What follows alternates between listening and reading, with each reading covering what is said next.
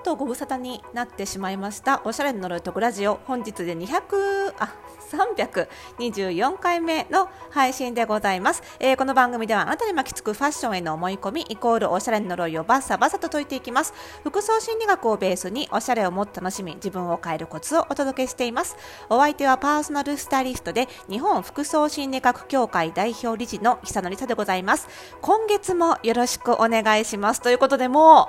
う9月9月ですって奥さん。本当かよ。ね。なんか本当にさ季節の移り変わりが感じられないですよね。びっくり。もう9月ですってびっくりしちゃいますね。本当にね。いかがお過ごしでしょうか皆さん。ちょっとねご無沙汰しておりましたのは私ワクチン2回目を打っておりましてですね、えー、無事案の定 ぶっ倒れましてですね。いやでもあらかじめ分かってるからなんか楽しめちゃったかなって感じですね。あの翌日ねちょうどやっぱり12時間後ぐらいからおやおやおやって感じででやっぱりねあのご多分に漏れず大多数にあの漏れずですね、えー、24時間後ぐらいから結構熱マックスで私ね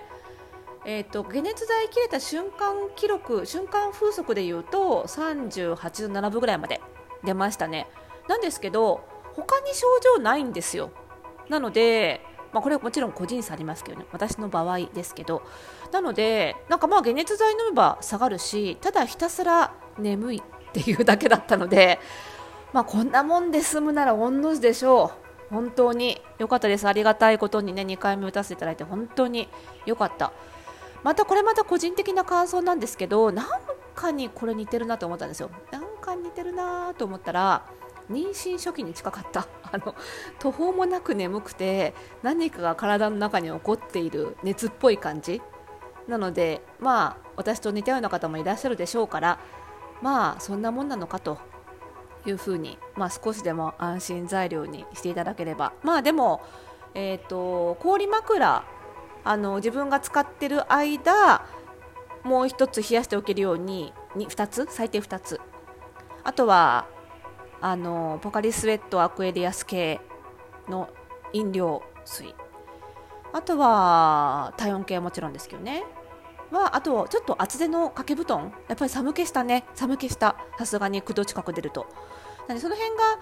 準備しておけるとね安心かなっていう感じですけれどもね。はい。これからね打たれるって方も多いと思いますし私モデルナだったんですけどね、うん、ファイザーだとまた違うって言いますしね。はい。ということでちょっとご無沙汰してしまいましたがもう9月ですよ早い。9月1日の放送でございますが、えーと、月がね変わりましたのではい。またまたね私がやってるファッションオンラインサロンの服装心理ラボ。こちらもねまた新しい月テーマに変わりますよということであの服装心理ラボはねあの月額制なのでで月途中であの入会してもあのちょっと運用しているプラットフォームのシステム上の都合であの月途中で入会してもあの月会費が日割りにならないんですよ。なのであのできるだけ月初めに入っていただくのが一番お得ですよということで、まあなんなら9月1日に今日入っていただくのが一番お得ということなんですけどね、また最近ね、あのー、ちょっと秋になってきたので、ね、今日なんか関東すごい涼しかったんですけど、秋になってきて、そうするとね、やっぱり新しい季節のおしゃれどうしようとか、またちょっと新しいこと始めたいななんて気持ちにもなるじゃないですか。なので、服装診ラボってそういえば何なのっていうお問い合わせもいただくことが 多か多くなってきたので、ちょっとね、また改めてご説明をすると、服装心理ラボはオンライン上で学べる、まあ、おしゃれの超基本を学べる、まあ、大人のための学び場っていう風に言ってるんですけども具体的にどういうふうに学べるかっていうとまず、えっと、毎週火曜日にメールレッスンが届きますこれがさっき言った月テーマ月別のテーマに沿ったメールレッスンが受けられると。そして、えー、月1回ライブ配信もやります。これは Zoom でね、やってるので、まあ、またオンラインでこれ設けられるんですけども、ライブ配信。ここでもまたテーマに沿った私の講義だったり、あとライブ配信なので、あの、うちを運営し、一緒に運営してくれているプロのスタイリスト陣も含めて、みんなでワイワイ、あの、情報交換したりとか、テーマに沿った、あの、トーク、ディスカッションというか、もできたり、もちろん質問もできたりっていう双方向な場でもあります。で、このライブ配信はもちろんね、リアルタイム参加できない場合には、えーと、後日動画が配信されますのでそれで見ることもできるとそしてそして、えー、会員専用のチャットもありましてこちらも24時間毎日使えるチャットなんですがここであの、まあ、毎日のコーディネートを投稿して、えー、おしゃれなモチベーションを上げるに上げるのに使ってもよし日々のちょっとしたおしゃれの悩みを相談してもよしっていう感じのチャットもありますということですよね。でさらにあのよくね質問いただくのが例えば最近ほら似合う服を知るための診断ってあるじゃないですか。私もね最高にしっくり似合う服選びっていう本でその診断のあのを受けられる本を出版しましたけれどもこの診断をね受けてから入んないとついていけませんか？みたいな本当に全然おしゃれなことわかんないんですけどっていう質問も結構あるんですけど、まあ、おしゃれの超基本が学べるって歌ってますのであの診断受けてなくても全然大丈夫です。でできればあの受けようと今から受けようかなって思ってるんだったら受ける前に入った方がいいです。なぜならあの会員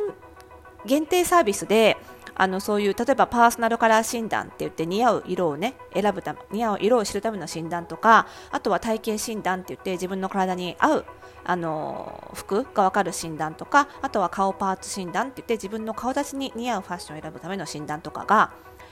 会員専用価格でまあ一般の市場価格より結構お得に受けられるんですよ。入ってから。なのであの受けてから入ろうかなって思ってるんだったら多分入ってから受けた方がトータル的にお得だし、あの会員専用チャットがあるということはその診断を受けた後の質問もじゃんじゃんチャットでできるのであのそういう意味でもね何も知らない状態で入ってきた方がいろいろ楽しめるんじゃないかなというふうに思います。でですよ今月のテーマなんですけどね今月のテーマはそれでも体型カバーしたいというテーマなんです。でこれねあの体型カバーって、まあ、古くから結構ファッション雑誌とかの特集にもなったりとか、まあ、もちろんウェブ上でもねたくさん情報載ってるんですけど結構最近の体型に関する流れとしてはなんかボジボディポジティブっていう言葉があったりとかしてあのまああの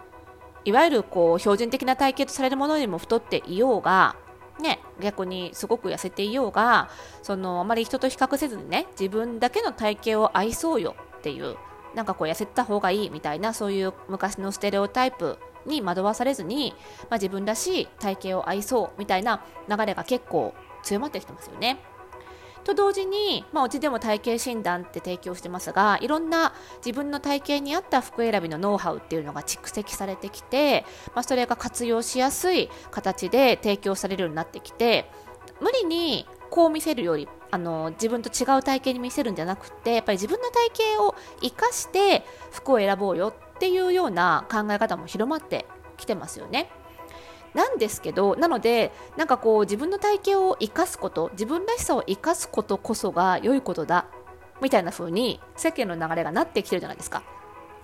だからその人と比較するの体型を比較してねあの悲しむのなんて意味ないよやめた方がいいよっていうことで気持ちが楽になった人もたくさんいると思うんです。でもその逆に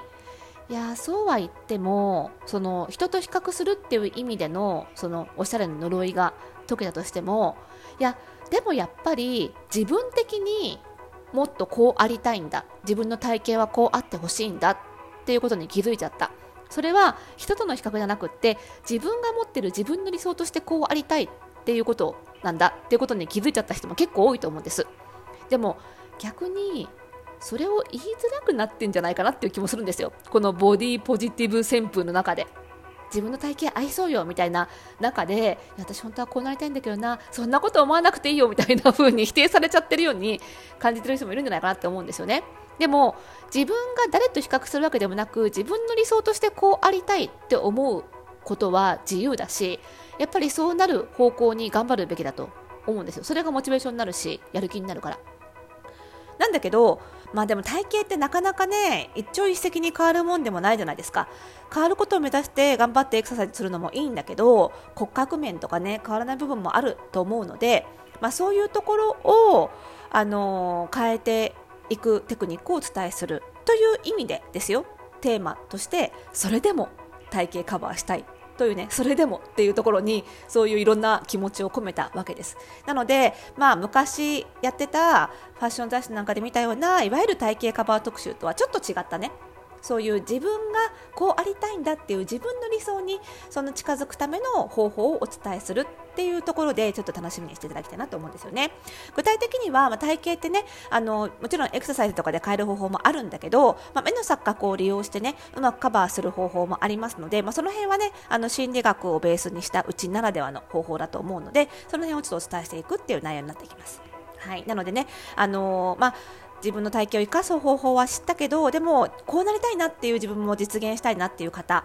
とかはぜひぜひ本当にあの満足できる内容だと思うのでぜひ入会していただきたいですし、まあ、それ以外にもねこの秋ちょっとおしゃれやってみようかなっていう方はねぜひ服装診ラボ入ってみてください。えっとね入り方はあのキャンプファイヤーっていうねプラットフォームあのウェブサイトで公式の中に公式サイトがあってそこから入れるようになってますのでえリンクをね番組概要欄に貼っておきますのでそこをクリックしていただいてね入会していただければ、えー、すぐ、えー、入れるようになりますのでねぜひぜひ、えー、リンク見てみていただければと思います。えー、で、明日はですね、じゃあ体型カバー含めて、そのファッションでなりたい自分を実現することで得られる自信について、ちょっと心理学的にね、ちょっと深めに解説していきたいと思いますので、えー、そちらもぜひお聞きいただければと思います。ということで、この番組ではまだまだ皆さんからのファッションのお悩み、心理学的なお悩みをお待ちしております。番組概要欄にありますマシュマロから、そして、えー、ラジオトークでお聞きの方はお便り機能でも結構ですので、ぜひお送りください。